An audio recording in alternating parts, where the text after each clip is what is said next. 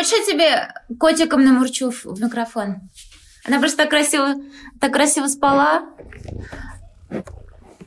Она просто очень красиво лежала, я не выдержала, пока я рассказывала, ее взяла на ручки, а она размурчала.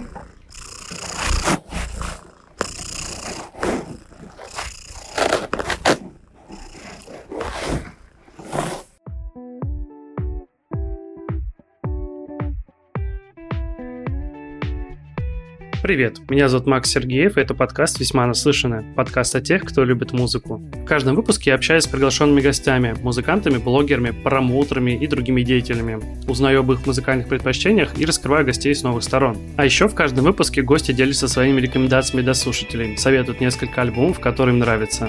Этот выпуск должен был выйти еще в прошлом году, но сейчас я вам подробнее расскажу обо всем. Поехали!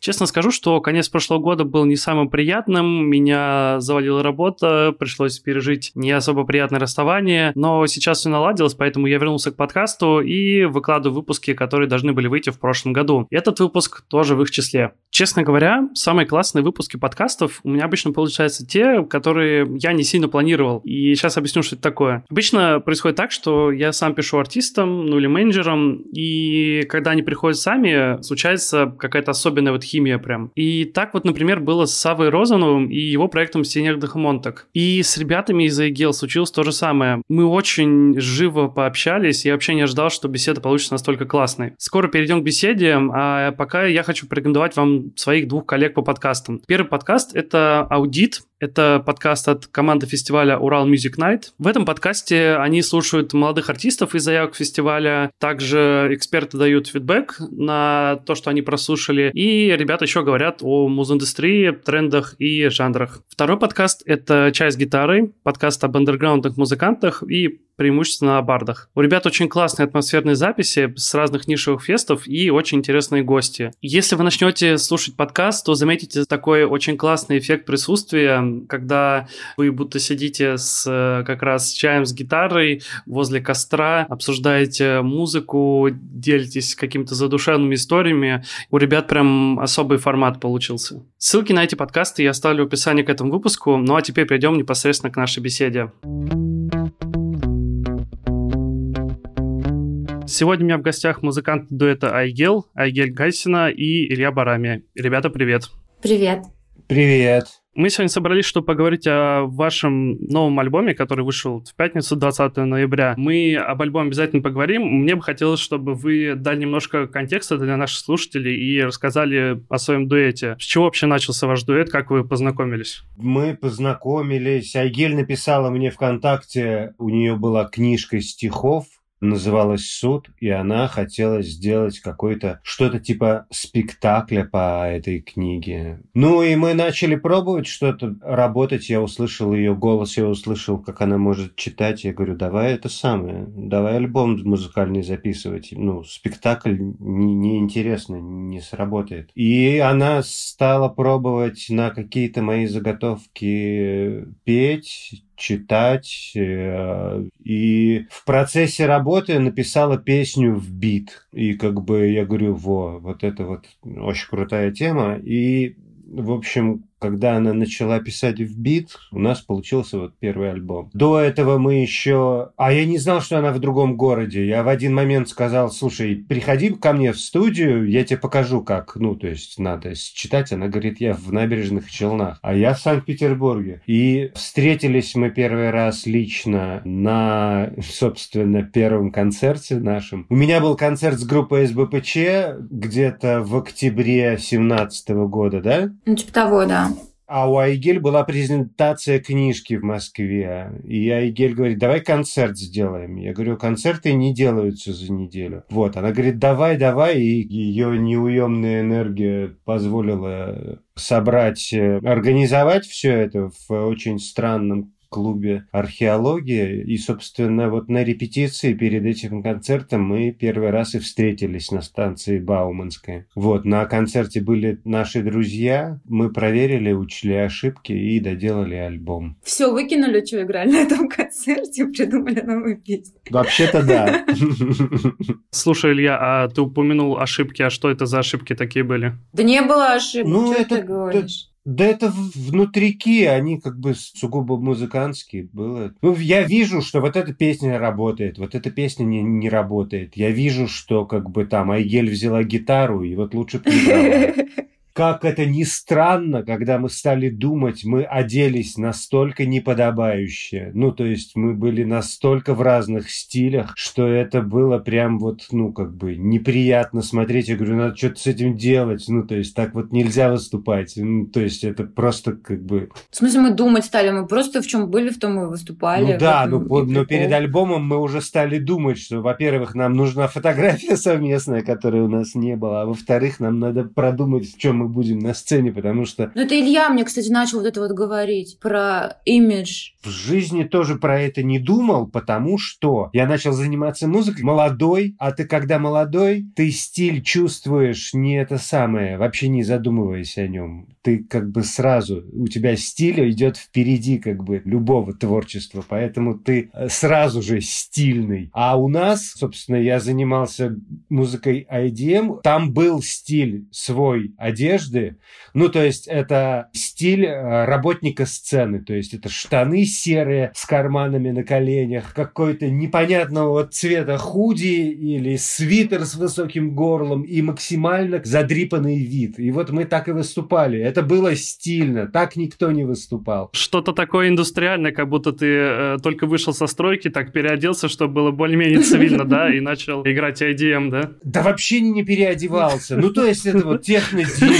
Ну, то есть вот в чем как бы был дома. Вот, да, убирался там, не знаю, шкаф э, сколачивал для пластинок, в том и на сцену, потому что там не было шоу, как бы, это новая музыка, это вот фейслесс техно, никто не смотрит на того, кто это играет, все только тусыч делают, и поэтому это нормально. А потом Кирилл уже с группы эс бэ пэ че впервые начал мне говорить, слушай, ты в таком виде на сцену выйти не, не можешь, это уже прошло двадцать лет. Я говорю, ну в смысле? Я начал понимать, что ну да, стиль – это часть месседжа. А тут как бы я прямо увидел вот на записи... А я была в костюме поэтессы. Да-да-да, она в костюме поэтессы с шарфом, в каких-то ботинках по колено, в джинсах. А я как бы в спортивной этой... Ну, короче, я говорю, надо думать. И мы думали... Но мы ничего толком не, не придумали. Мы, мы классно придумали, а мы, мы идеально мы, придумали. Нет, но мы придумали, что, что мы как, как работники сцены, как ай ди эм. Типа нет, мы нет, одеваемся нет, нет, так, нет, чтобы нет, было незаметно. Нет, нет, мы как бы спорт-стиль. То есть кроссовки, джинсы, футболка. И у тебя тоже. То есть никаких платьев, спортивные штаны, кроссовки и футболка. У меня, кстати, сейчас шифонер. У меня там нет ничего вообще девчачьего. У меня весь шифонер в Рибаке, в кроссах, короче, каких-то тренировках. Никак. Айгель, понятно, что вот смотри, для Ильи у него был какой-то бэкграунд музыкальный, и ему как-то было легко там включиться в процесс и тебе объяснить, что делать. А у тебя был какой-то опыт до этого работы с музыкантами? Или, может быть, ты сама что-то пыталась сочинять? Так она профессионалка, можно сказать. Чё? Я всю жизнь, всю свою жизнь сочиняю песенки. Как бы из-за того, что у меня не было большого... То есть я не в Санкт-Петербурге жила, где каждого ткни, он музыку сочиняет. И у меня не было очень долго, во-первых, у меня не было... То есть я под гитару пела, короче, песню очень долго, пока мне не стало стыдно. То есть я доросла до того возраста, когда ты уже либо играй, либо ты, короче, уже не играй. Потому что так плохо, как ты играешь, это типа прощается там в семнадцать-восемнадцать лет. Ну, типа, у тебя было время научиться. Не умеешь? Я такая, ладно, я не умею. И я поставила себе Fruity Loops и решила, что... Тогда буду во Fruity Loops писать, короче, песни. И стала сочинять, короче, первую, первую песню во Fruity Loops. И мы даже выступали, у меня было несколько групп. У меня там был мой первый муж, мы с ним, короче, у нас был проект, где он свою музыку в реакторе писал, а я писала свою музыку во Fruity Loops, мы выступали вдвоем. Типа он свое включал и свое пел, я свое включала и свое, короче, пела. И Типа такая, короче, была группа. Потом, ну, то есть я думала, что я вообще всю очень классную музыку пишу. То есть у меня совершенно не было никаких претензий к моей музыке. Потом как-то, я не помню, по-моему, это Илья мне сказал, что это говно. Ну, то есть все старые записи, то есть они... Мне кажется, что с точки зрения музыки, как музыка, то есть если им просто сделать нормальными инструментами, нормальными, бочку нормальную написать, то есть у меня же не было колонок, я писала в пуколках таких этих, ну такие колоночки же маленькие бывают, то есть я слышу мелодию, я слышу бит, который мне нравится, я слышу там вот здесь пад идет, для меня вот это музыка, я считаю, что это гениальный трек. А оказывается, есть еще саунд. Я такая, да, что? И еще я в диктофон писала голос. То есть у меня был такой маленький эм пэ три диктофон Samsung. Я туда записывала голос. Причем я очень стеснялась всегда почему-то своего а, вообще, в принципе, творчества. Поэтому я шла в другую комнату, от всех пряталась и очень тихо пела в этот диктофон, чтобы никто меня не услышал, как я пою. И потом эти вот нашептанные песенки, я их, короче, монтировала в Audacity. И вот у меня такой, короче, был проект. Потом я собрала группу живую, и там уже мы как-то более-менее пытались что-то делать. То есть эти же самые песни и еще другие придумывались аранжировывать и играть. Типа даже у нас были живые какие-то вступления, но никому это было особо не надо, кроме меня, короче. И меня, я устала всех тащить, потому что я не настолько, на самом деле, энергичный человек, насколько меня охарактеризовал Илья насчет вот этого организованного концерта. То есть я способна была вот такие вот концерты, я их организовала. В Москве, в Питере у нас были вот такие концерты с моей этой группой. Ну, у тебя такая взрывная энергия. Она вдруг в, не, в неожиданный и неподходящий момент. Она взрывается, а потом как бы пропадает. А потом она да. иссякает до результата, причем всегда. То есть вот мы, например, там нам надо было организовать кое-что в Казани. И я такая, да, Казань, мой родной город, ес. Я сейчас, я просто переехала, я в Казани восемь лет не жила и вернулась. То есть я здесь прожила до этого много лет.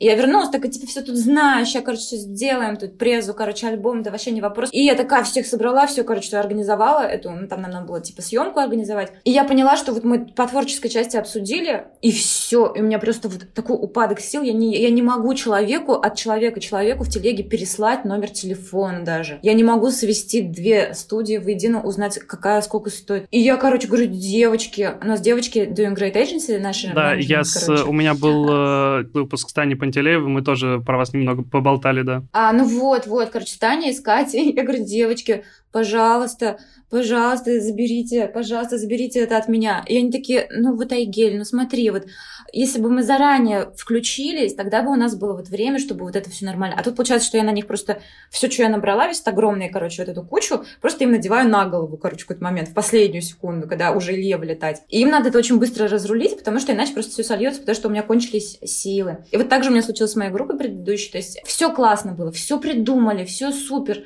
репетируем. Ну вот последнего вот этого вот толчка, чтобы... допустим, досвести треки так, чтобы они нормально, чтобы они хотя бы по громкости были одинаковые, чтобы у нас вышел альбом, например.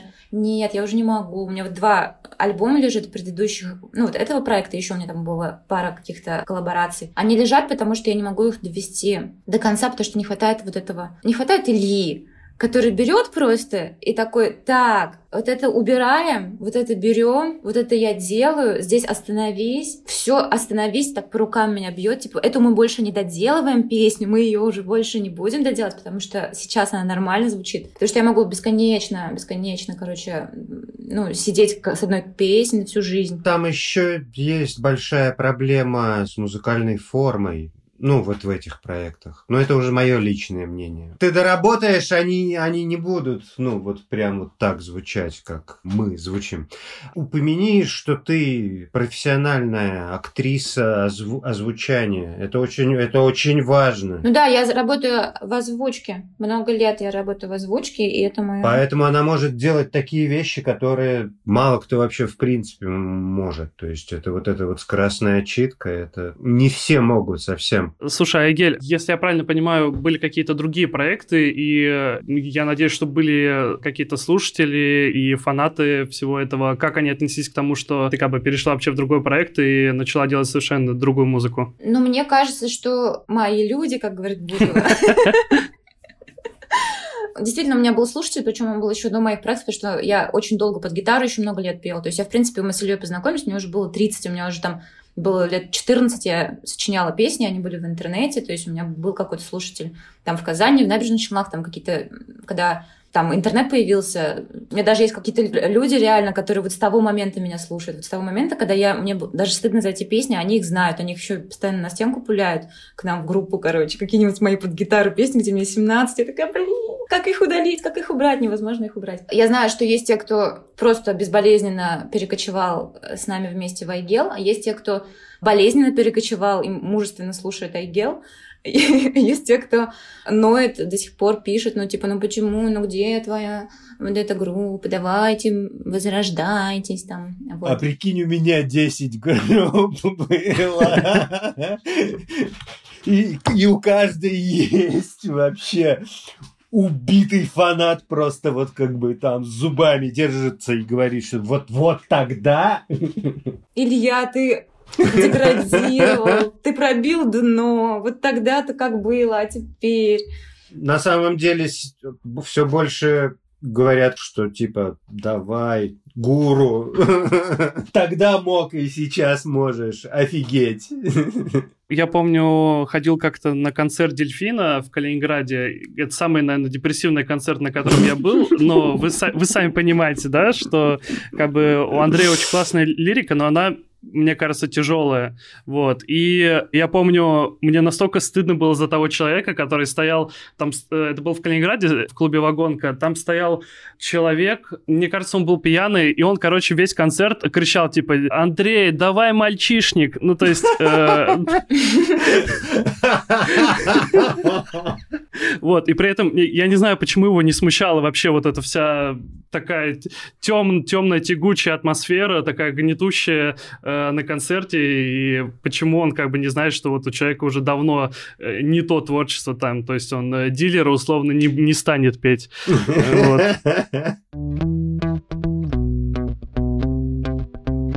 Расскажите еще, пожалуйста, как вообще вам удается работать на расстоянии и как часто вам удается видеться, чтобы поработать вместе на студии? Ну, редко мы очень видимся. Ну, кстати, мы вот когда мы видимся, очень все-таки продуктивно идет ну, работа. Да, нет, ну, действительно редко мы сравним. Видимся в этом году, можно вот сказать, сказать, там, три раза мы виделись, да? Мы три раза виделись, да? А, ну, у нас да, три концерта. Вот, да. Собственно, как бы, когда мы видимся чаще, проще.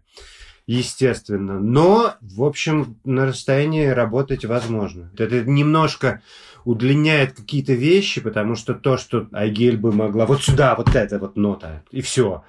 Это иногда может занять час.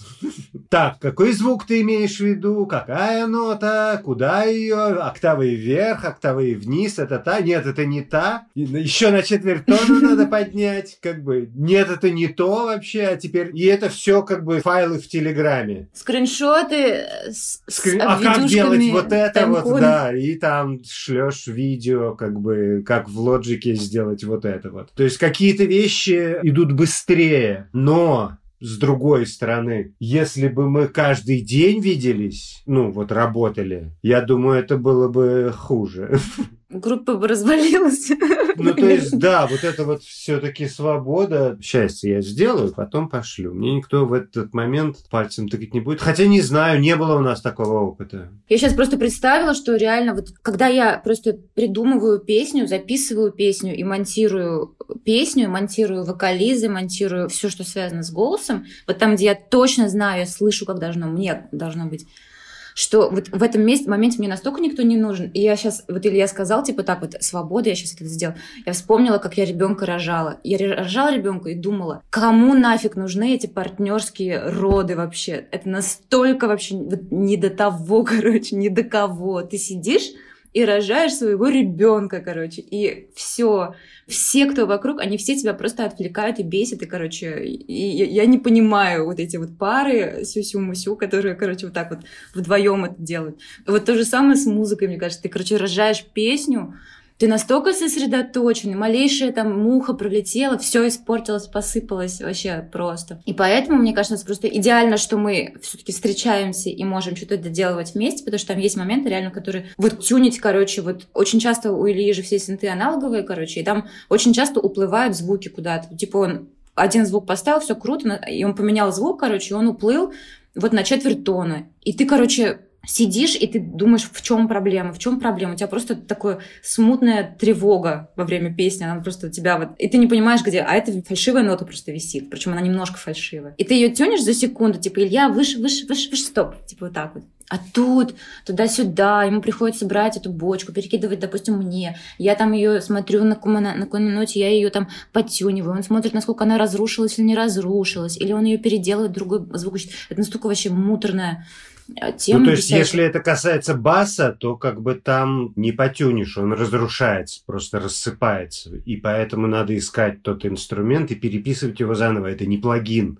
То есть, это нельзя его там чуть-чуть. Открыл проект и там потюнил, и как бы вот он снова. Нет, это надо найти те настройки, тот... Ну, как бы есть над чем поработать, в общем. Зато звучит. Так вот, мы поговорили про работу на расстоянии. Для вас... Как вообще прошла самоизоляция? Я этот вопрос, ну вот, не могу не задать музыкантам в этом году. Вот по-любому интересно узнать. Ну, нам очень повезло, что у нас какие-то были проекты, которые нас поддерживали материально, потому что у нас вообще все нафиг отменилось. И учитывая, что я уже ушла практически из озвучки, то есть я растеряла всех своих клиентов, пока у меня была супергастрольная жизнь, просто я их все время посылала, и они перестали ко мне приходить. То есть у меня был всегда наработанный уже поток людей, которые постоянно со мной работали, у меня всегда был какой-то, ну, типа, это был мой доход.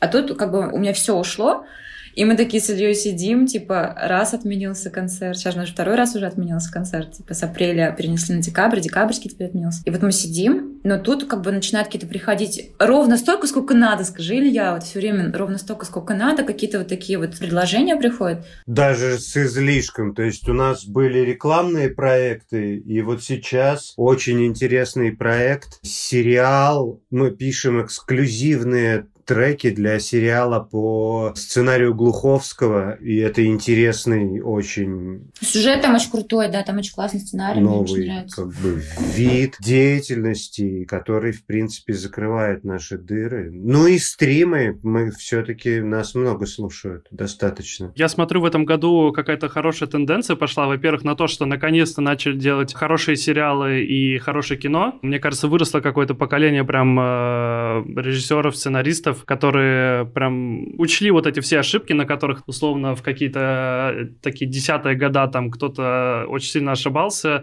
вот, и плюс это, на- начали наконец-то... Это раз, да. А второе влияние, что как бы монополия телевидения на сериалы ушла, что их теперь спонсируют стримингами, ну, там, Яндекс или там стриминговые сервисы какие-то, которые вообще по-другому, ну, то есть там другие люди, там они по-другому мыслят, они Они ставят на другое, и как бы реально изменилось что-то. Нас да. сегодня, нам сегодня коммент в Инстаграме оставил Оганесян из Чик, режиссер. Я сейчас просто вспомню.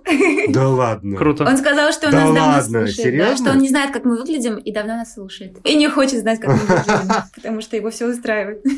И еще как раз второй такой, мне кажется, положительный момент, то, что наконец-то стали независимых каких-то где-то малоизвестных музыкантов звать вот на написание саундтреков и чего-то эксклюзивного, потому что у меня был подкаст с Серёжей Сироткиным, у Серёжи был трек его взят, кавер на Наутилус Помпилиус в сериал «Мир, дружба, жвачка». Он такой про девяностые, я не помню, где он выходил, по-моему, на ТНТ премьер, если не ошибаюсь. Там же звучала музыка и Муджуса, и Электрофореза, но там прям хороший был набор, и в Чиках то же самое было. Я прям, ну, приятно мне за, и за группы, которые берут э, в оборот, и за, как бы, то, что выходят хорошие сериалы. Слушай, а, Илья, а чем ты занимаешься, то есть, помимо музыки, кем ты работаешь? Ничем, никем.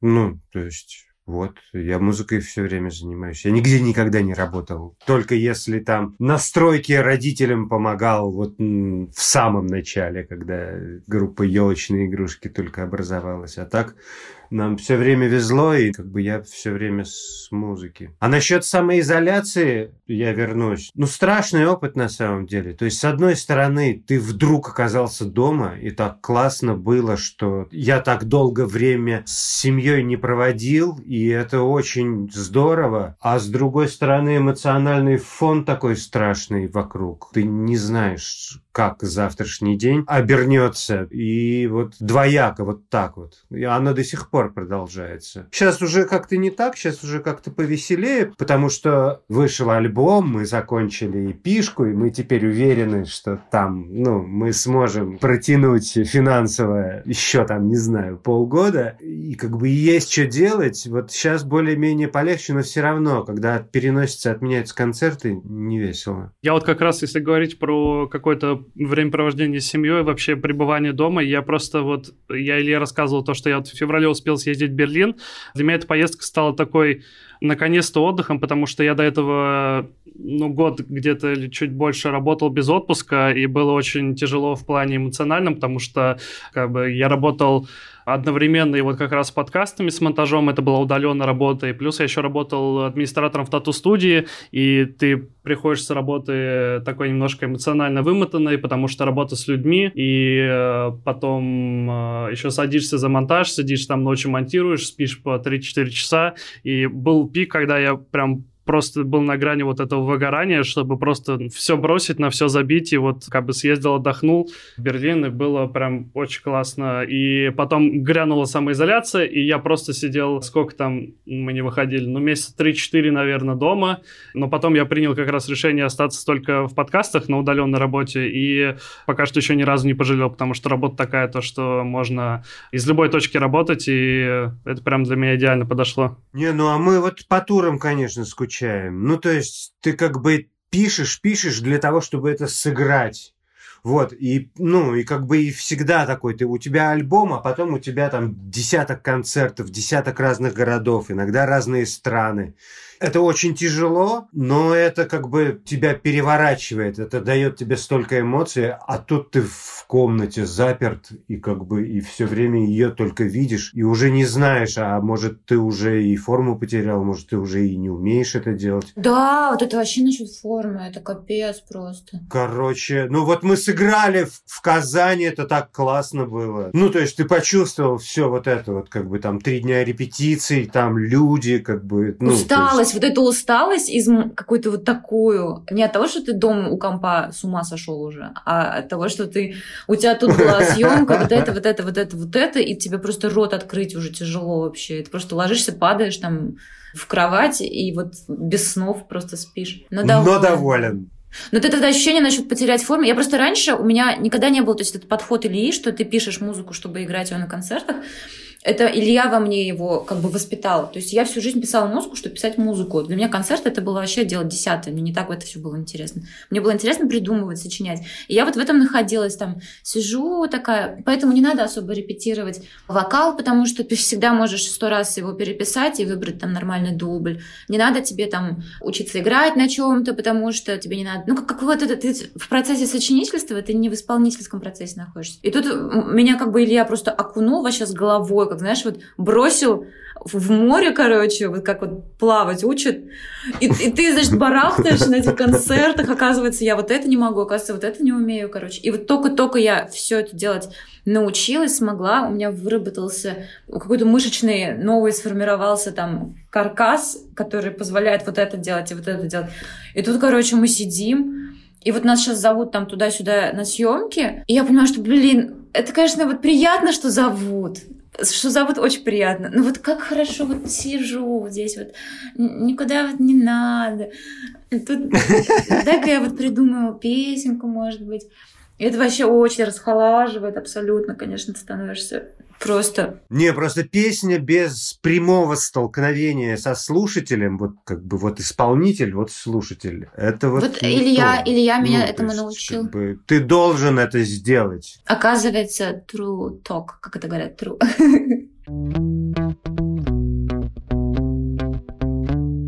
Мы сегодня собрались, чтобы поговорить про ваш новый альбом. Вы уже упомянули, что у вас была презентация и в Казани. Вы полностью его играли или только какие-то треки с него? Полностью, да. Мы... Ну, а он короткий. Как вообще прошла презентация? Как э, в Казани вас приняли именно вот с э, таким альбомом? Да классно вроде все. Ну, по-моему, вообще огонь. По-моему, так никогда не было. В смысле никогда не было? Ну, то есть мы играли на фестивалях, там много народу приходило. Но когда мы давали сольники, что-то приходило... А, тут немного. Тоже немного. А вот на этот раз Нет, ну просто мы не пустили там, не то что там половину, и там, там еще... Да, там мы, короче, сделали вход по регистрации. Хотела прийти. Мы сделали вход по регистрации, и там были ограничения в зале. Мы специально хотели сделать такой ивент, на который не все могли попасть, и там оказалось, что желающих очень много. И это был небольшой зал, был очень хороший звук, очень хороший прием, все супер было. Поговорим, собственно, про альбом. Айгель, наверное, будет больше вопросов сейчас к тебе. Для тебя о чем этот альбом был? Этот альбом был о круговороте жизни и любви, о развертывании человеческой любви, того самого главного, что человек может нести с собой во времени, в поколениях, о передаче ее туда. То есть там есть песни такие, типа, например, есть песня под названием «Свеча», «Шем», о том, что только когда тает свеча, ее ребенок, огонь горит. Он горит, потому что ты таешь. И луна убывает, чтобы месяц родился. И вот об этом, собственно, весь альбом. Ну, не весь альбом, но это получилась такая... Она просто... Эта идея, она в нескольких песнях разворачивается. Идея вообще материнства, идея того, а что ты будешь делать. Там у нас есть песня жуткая про... Ну, как-то она последняя залетела в альбом совершенно неожиданно. А что ты будешь делать? Ну, то есть ты, когда ребенка рожаешь, ты же думаешь, что ты чудо принес в этот мир. А потом вдруг выясняется, что твой ребенок Лукашенко. Что ты будешь делать? Как ты будешь с этим жить? Ну, как-то вот так вот. То есть какие-то вот такие вот мысли, типа, ты все равно его примешь, ты все равно его обнимешь, там, ты все равно его пельмешками накормишь, когда он домой вернется усталый после своей сечи какой-нибудь там, не знаю. Ну, короче, вот какие-то такие вот мысли, мысли о том, что быстрее бы сменилось поколение. Мы, конечно, этого не увидим, но будем ждать, что все будет классно впереди. Были ли какие-то опасения по поводу того, что альбом не поймут или, наоборот, скажут, что почему вы запели на татарском и, типа, за- зачем это вообще все? Ну, а что такое опасения? Мы кого-то боимся, что, что будет, если его... Ну, что не зайдет. Просто как бы будет э, нулевой отклик. Я как бы скорее о том, что что вы не делаете музыку в угоду кому-то, но все равно должны быть какие-то примерно ожидания от того, как вообще воспримет это народ. Я скорее об этом. Вот вообще не знали. Не было даже никаких представлений. Зайдет, не зайдет. Вот. Делали и делали. Ну, и не было, в принципе, такой...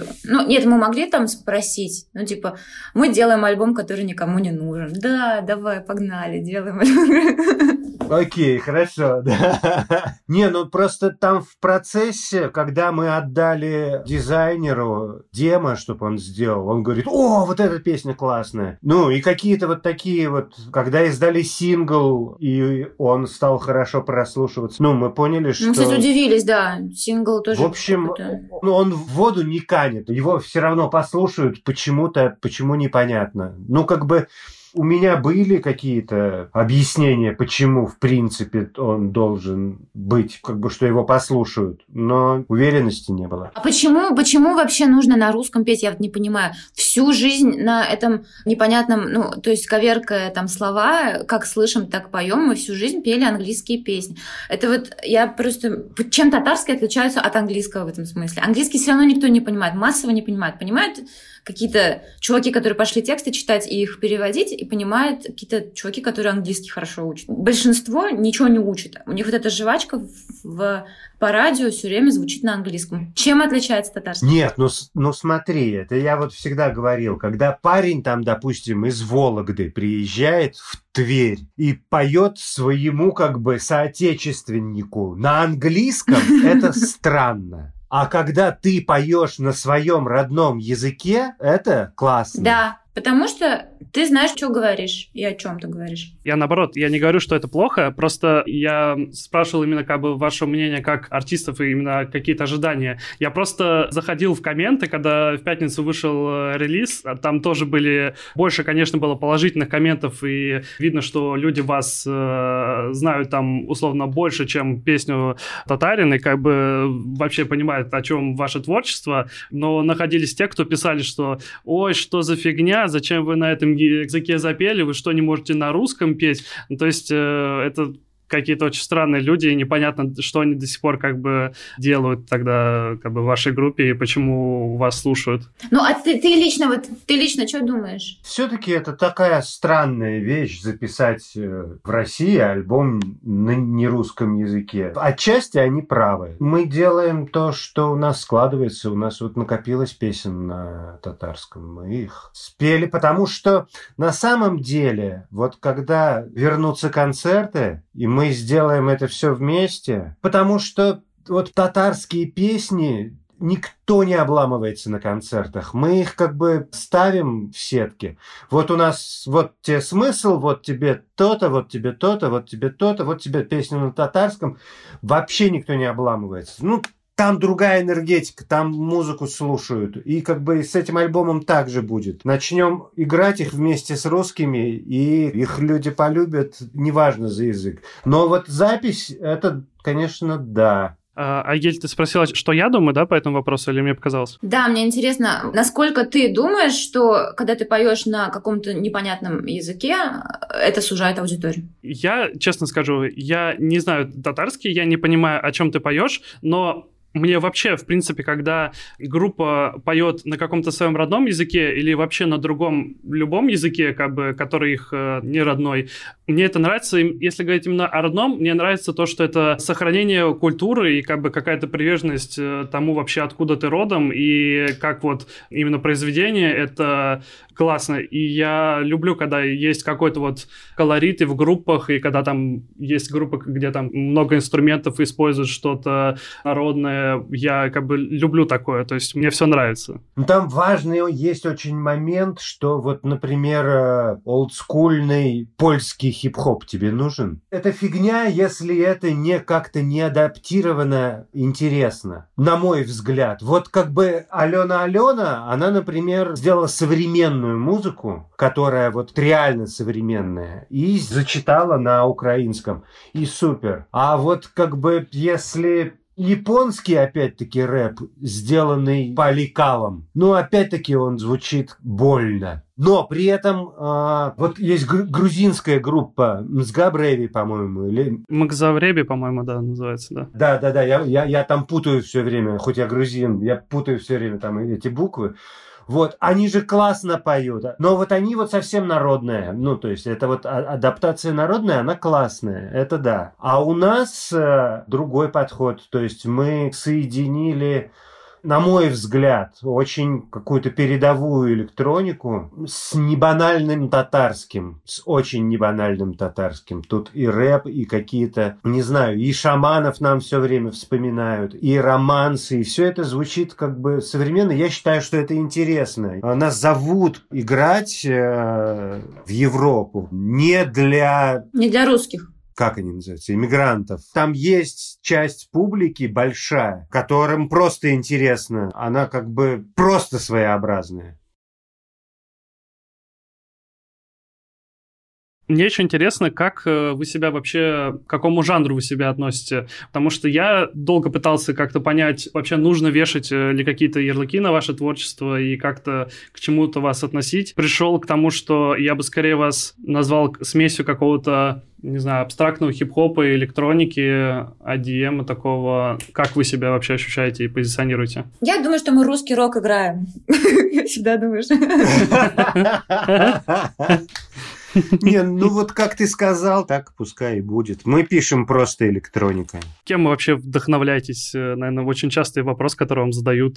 Кто для вас такие прям имена, на которые смотрите, думаете, блин, классно? Я никогда ничего не помню. Вот Илья все помнит, все имена. Давай, Илья. Просто их такое количество, что начнешь перечислять и как бы и утонешь совсем. Ну, я всегда говорю, что это Run the Jewels. Ну, это было толчком. Вот один из первых, то есть современный хип-хоп, но который не звучит как стандартный трэп. При этом ты сразу слышишь, что это современная музыка, что это сейчас записано, что это не записано двадцать лет назад.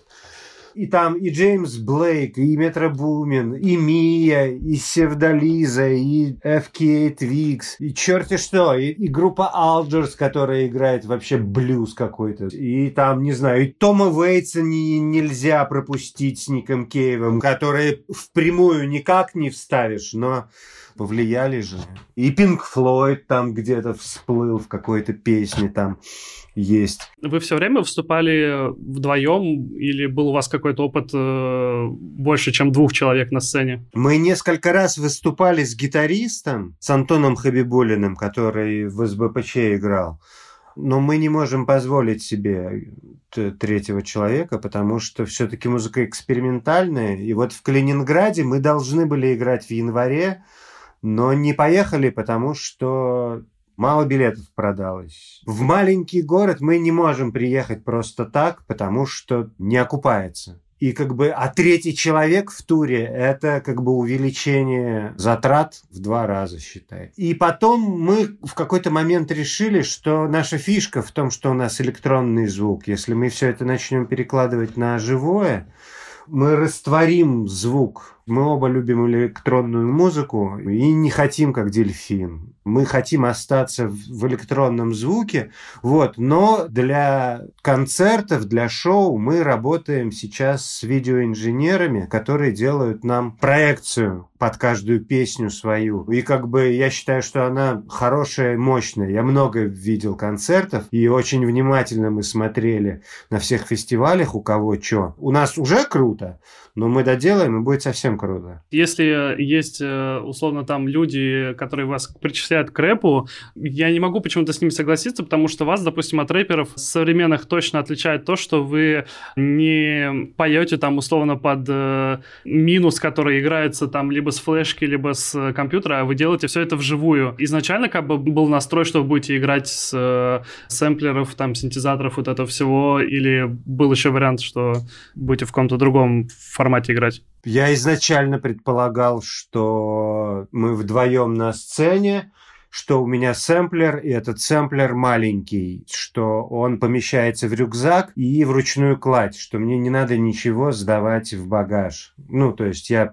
много налетался с концертами, когда инструменты не прилетают к концерту, это очень плохо.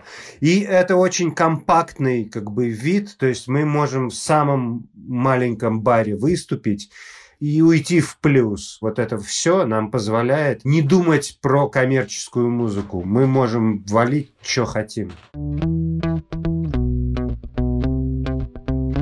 Илья, еще есть к тебе вопрос. Тяжело ли было тебе вообще покидать эс бэ пэ че ради как бы нового проекта или, наоборот, уходилось с легкостью? Ну, тяжело, да. Это из э, успешного большого коллектива, слаженной машины ты уходишь, в принципе, не зная, ну, то есть, как бы, сколько это может протянуться. Но там было одно «но». Все-таки тут я больше отвечал за музыку, ну, то есть за звук, то, что я хотел. А в эс бэ пэ че там это Кирилл Иванов. То есть ты должен делать то, что он хочет. В вашем дуэте у вас есть какие-то, бывают ли разногласия по поводу творчества или как-то обходится без этого? Да, чем дальше, тем больше. Тем жестче столкновение. Ну, просто первый альбом Айгель вообще не лезла в музыку. Ну, то есть совсем. Вот, во второй не успела. Ну, немножко, буквально. А в третьем залезла так, что я аж еле-еле вынес. Как бы и сейчас она Она прям очень сильно давит. Айгель, а ты, ну, в каком плане залезаешь? В плане музыки или в плане, как бы... В плане всего. Я в плане всего не только музыки. Я в плане всего везде залезаю. В каждой бочке затычка. Я просто... контрол-фрик. Я, на самом деле, я очень... Я пытаюсь над собой работать, то есть я знаю проблему. Просто она ниже какой-то частоты не слышит. Ну, то есть у нее нету колонок, которые могут это воспроизвести, поэтому там я бас, бочки, я более-менее свободен, хотя не всегда. Ну, просто из-за того, что я их не слышу, я же понимаю, что я слышу, как девяносто процентов людей. Ни у кого нету таких колонок, как у Ильи, крутых. Я говорю, что мне, например, надо вот в этот спектр баса добавить баса тоже. Потому что твой суббас, это, конечно, классно для вас, богачей, у которых колонки пятьсот миллиардов долларов. Ты права, ты права, что, да. Бывает, когда мы просто вместе пишем, когда мы вместе пишем, это просто сотворчество. А когда Илья придумал, и я туда начинаю лезть, обычно я лезу по поводу динамики высказывания. Просто у меня есть кульминация в песне, у меня есть затишье, это надо все Илье объяснить, где что у меня находится, потому что это не всегда слышно по вокалу, например. Иногда слишком много мелких деталей, я бы так никогда не сделал. А для меня это очень важно, да, я добавляю бесконечно. А, она рубится вообще до последнего. На самом деле тебе повезло, что это я. Я очень, ну, человек, который э, сглаживает конфликты. Ну, я так настроен. Я всегда пытаюсь найти такой компромисс, вариант. Меня довольно сложно. Я как раз дочке вчера объясняла про тебя, что почему мы с Ильей так хорошо работаем. Я не убиваюсь, не стою там на месте и не говорю, что надо сделать так. Я пробую. Ну, как бы это затягивается всегда, но я уважаю, короче. Может быть, как раз и хорошо то, что у вас э, работа такая удаленная, и вы сидите дома, и нет возможности там, не знаю... Подраться. Да, подраться или швырнуть друг друга синтезатором, да. Не, у нас было такое, в какой-то момент, я, по-моему, там по мастерингу докопалась там десятый раз, и Илья мне что-то такое сказал, что сейчас он меня просто убьет, а мы, я в другом городе, он мне вообще ничего сделать не может. То есть он, я его ну, просто вывела уже вот до какого-то такого состояния. Я не могу остановиться, потому что мне здесь слишком сильно звенят эски, я не могу. И мне вот они вдвоем с мастеринг-инженером говорят, все хорошо, то, что звенит, это добавляет прозрачности. Я говорю, нет, мне не добавляет никакой прозрачности. Я, я, я умираю каждый раз заново. Для меня это маленькая смерть, когда песня звучит не так, как мне приперло, чтобы она звучал. Запорола пол-альбома в итоге. Да? Почему пол-альбома? Все, все, в которые влезло. Нет, потому что половину я взял с нормальными эсками, а половину с твоими. Но я своей дочке вчера объясняла, то есть там она меня что-то там спросила, я говорю, вот видишь, мы с Ильей работаем, я говорю, я такой человек, не будь такой, как я, посмотри на меня и сделай иначе. Вот я говорю, не могу, видишь, я вот, вот в музыке у меня нету, короче, возможности. Нет, я все равно я иду на компромисс. Мне кажется, я на огромные компромиссы иду, но Илья этого не замечает. Ему кажется, что это он все время на компромисс идет. Так вот, я говорю, вот посмотри, какой Илья мудрый. Вот он взрослый, и он мудрый. И он понимает, что это все херня. Пусть, пусть, как она сказала, так и будет. Все равно это не важно. Важно вот это. И у него есть перефокус туда, к чему на самом деле важно. А я циклюсь, короче, на мелочах очень сильно. И эти мелочи у меня какие-то огромные апокалипсисы постоянно вырастают, там, когда мы работаем над какой-нибудь маленькой подголосок. Я с ним три часа сидела, а Илья его не засунул, потому что посчитал, что это какая-то хрень мешающаяся. А я услышала, что он его не засунул. И начинаю его искать, страдать, что это же было самое главное место в песне там. А на первом альбоме я плакала, потому что у нас еще не было механизма отлаженного, как сделать. И то есть в тех местах, где мне казалось, что надо вот здесь вот это добавить, а здесь вот это убрать. Ну, во-первых, мне еще не до этого было, у нас там, это же судебный процесс альбом. У меня там судебный процесс шел, я сидела там, зарабатывала круглосуточные деньги, плакала, бегала там. Еще и по этому поводу я плакала, что вот здесь не так, как я хочу, но я не знаю, как объяснить, как, короче, сформулировать, как сделать. Последняя тема, которую я хотел обсудить. У вас э, в этом году вышел клип на песню You Born с э, прошлогоднего альбома Эдем. Как вообще снимали клип этот? Потому что я когда зашел в комментарии и почитал то, что там пишут, там и куча отсылок, и пишут, что это самый страшный клип там года, и вообще там самый страшный русский клип. Расскажите об этом поподробнее, пожалуйста. Клип удался, он столько наград собрал по Европе, по миру. Да, он вчера там что-то прям такое вообще крутое получил. Камера Мейдж, Камера Мейдж, лучшая операторская работа, он выиграл. Но это команда Анджа Гавриша, это его талант, его, короче, ну реально вот все, кто там работали, они все звезды просто, до мельчайших каких-то этих. Он снимал на нам клип «Бушбаш». Вот тогда мы познакомились, и с тех пор, собственно, вот этот клип, там, где Тайвань. Ну, короче, вот он снял этот клип, при этом обманув корпорацию Samsung. Неважно, ему надо было, потому что он был очень молодой режиссер из Латвии, и он его снял. Ну, чего ж ты рассказываешь, обманул? Объясни, а то скажут потом, что там Анджей Гавриш обманут корпорацию. Ему просто дали денег, чтобы он на мобилу снял клип, а он эту мобилу приклеил к обычной камере и снял два клипа. Один на мобилу, как им надо было, а один еще на камеру на крутую. То есть получилось, что он И для них сделал, как им надо было. А то был рекламный проект Самсунга. И он одновременно фиганул. Еще она еще семиминутная версия. Он там доснял, я там доделывал музыку ему. Ну, то есть, это у него большой проект. Этот проект его вытащил в Англию сначала, а потом в Лос-Анджелес. Вот он сидел в Лос-Анджелесе, много чего снял. Он снял клип Корну, например. То есть, он хороший режиссер, опытный. И вот он услышал эту песню, он говорит, я хочу. И прислал нам, по-моему, в шесть сценариев. Ну, то есть, было. Ну, то есть, давай так, давай нет, давай так, давай так. И когда и он прислал крутые, вот блин, пос- последний, да, мы такие, окей, давай, хорошо. Ладно. Но, говорю, у нас денег нету. Ну, то есть, мы еще не расплатились за четкого. И он говорит, я поспрашиваю по продакшенам, потому что, ну, как бы, я тебе, говорит, даже говорить не буду, сколько это стоит. И он говорит, я нашел. Причем дофига он стоит. Ну, то есть, ты представляешь, самолет один сколько стоит. И вот как бы и он прилетает в Москву. Нам надо было только билеты его команде купить из Лос-Анджелеса до Москвы и обратно. И вот он прилетает в Москву.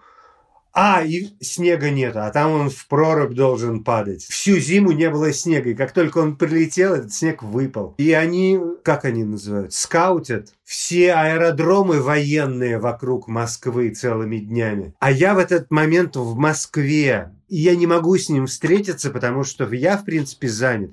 А он вообще, ну, то есть он рано утром встает и поздно вечером ложится спать. И вот они делают этот клип, сделали, выглядит все великолепно. И вот эта вот штука с обнулением, она буквально день в день случилась. А мы должны были, причем его выпускать, да, день в день. То есть у нас должны были в этот день, он должен был выйти, но они не успели что-то там доделать, постпродакшн. И я смотрю, выходит эта новость, короче, про обнуление. Говорю, чуваки, надо выпускать. Они такие, блин, и еще день. Короче, мы через день, получается, выпустили. Но каждый из этих вот двух дней, когда... Да. Ну, типа, это просто нас, настолько было реально. И они как бы на этом постпродакшене в итоге там добили вот эти всякие детали. То есть как получается, вот то, что этот сюжет клипа совпал с обнулением, или вы предугадали, или как это получилось? Ну, это было заранее, конечно, снято все. Просто на постпродакшене какие-то маленькие там фишечки они еще добавить успели, ну, как бы в последний день там чуть-чуть. Для, ну, пасхалочки, типа. А так просто такое удивительное как совпадение. Как бы, естественно, мы ничего об этом не знали, и как бы это все случайное совпадение, но просто что значит случайное? Ну, это же в воздухе. Что, что значит случайное, да, совпадение? Ну да, то есть это просто, это висит, как бы звенит просто в воздухе, и поэтому просто тут как бы еще и день в день попал. А по поводу всех вот этих отсылок, это вы узнавали, это было все специально туда спрятано и потом кем-то расшифровано, или это просто уже зрители начали в этом во всем искать какие-то скрытые смыслы? Там запрятано, но там были уже вещи, которые просто реально можно было вытащить как бы из клипа без такого, что вот их, их прям конкретно там запрятано. Ну, например, про Терешкову, что она была ткачиха. Ну, то есть вот это вряд ли, но там какой-то номер на самолете, было, да. Да, номера на, на, на всяких на машинах, это да, это все. Да, вот просто вы, ну, может быть, после записи откроете просто клип, зайдете в комментарии, там просто этих комментариев. Ну с, да, мы видели, мы с видели, разборами, да. да, да я да, я да, поэтому да. и спросил тоже, потому что я знаю, что сейчас не, очень. Анджей не рассказывал вообще ни о чем. Он говорил, что он упадет в воду и выплывет молодой, и будет ткацкая фабрика, и это круто. А я ничего, мы не визуалы, я ничего в этом не понимаю, я Анджею доверяю. Доверяю полностью. Я говорю, будет круто, хорошо.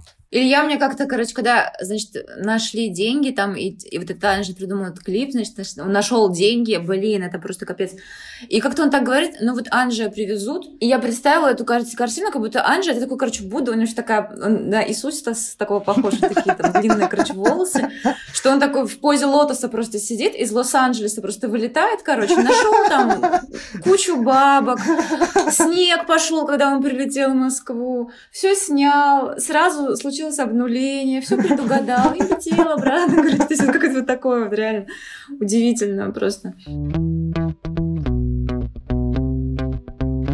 На самом деле мы подошли к концу нашего подкаста. Я попрошу вас порекомендовать альбомы для наших слушателей. Что вы нам подготовили? Мне Илья кинул недавно, на днях буквально, альбом группы «Сёстры». который продюсировал, как он сказал, Скриптонит, да? Они у него на лейбле, по-моему. Да, и я, короче, сегодня как раз послушала с утра и подумала, что это прям очень прикольно, мне понравилось. Очень приятное, короче, какое-то прям приятное музло. Причем они поют так, как я не люблю. Вот это всем, ну, это вот интонация, это манера петь, короче, ее сейчас очень много, и она меня раздражает. Но именно у них она как-то круто, короче, звучит. Все как-то очень классно звучит, и прям приятно слушать. То есть это то, что я не люблю, но сделано так, что я это люблю в итоге, получается, как-то так. И по музлу там очень какое-то, оно очень близко, круто сделано, вот в наушниках особенно, когда слушаешь. Очень она такая, как это, тактильная музыка, короче. Прям реально, она вот прям очень перед тобой находится, очень близко к лицу твоему, прям буквально. И ты ее прям потрогать как будто можешь. У Юры прикольный альбом, он, конечно, старый.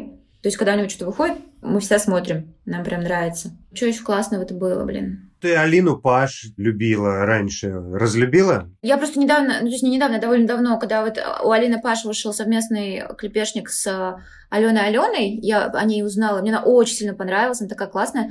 Мы даже как-то, когда выступали в Киеве, как так получилось, что фотограф там один нас фоткала, и как-то она была с ней на связи, я ей передала респект, то есть я вообще супер кайфанула. Сейчас у нее вышел альбом, и мне Илья там кинул ссылку, что совсем недавно вышел. Я начала его слушать, и он начался на английском, как раз к разговору о том, что она так классно пела на украинском, зачем на английском? Я, короче, его еще не послушала.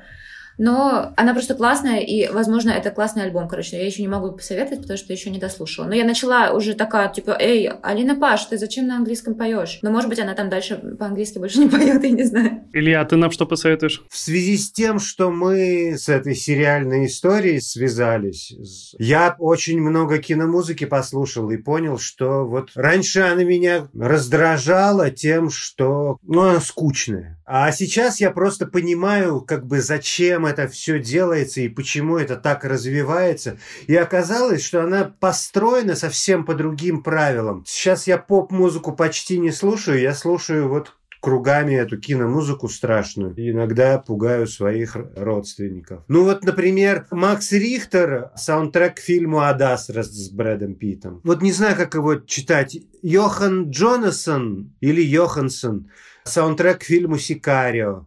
Прекрасный фильм, прекрасный саундтрек. Больше всего мне, конечно, понравился саундтрек к фильму «Довод» Людвиг Йорансон. Я так хотел его посмотреть в этом самом, в IMAX, да, чтобы вот все это услышать. У него там такие бочки, блин, офигеть. Ну, то есть я просто в шоке. Ну, а вы этого не услышите без моих колонок, вот в чем дело. Всем советую, в этом году вышел Бауэр, новый альбом Planets Mad. Это очень хорошая электронная музыка. В этом году я послушал первого Дрейка, например, после того, как прочитал интервью с его звукорежиссером, который все ему, собственно, и сделал ему этот уникальный звук на The Flow. Я читал, и после этого офигел, и я не люблю такую музыку, ну, то есть для меня это попса галимая. Очень тяжело слушать. Но вот первый микстейп, на котором это все прям явно слышно. Вот подводный такой звук, очень прозрачный, очень много голоса, и он находится в таком облаке. Как звук, это очень круто. Ну, я вот так вот музыку слушаю.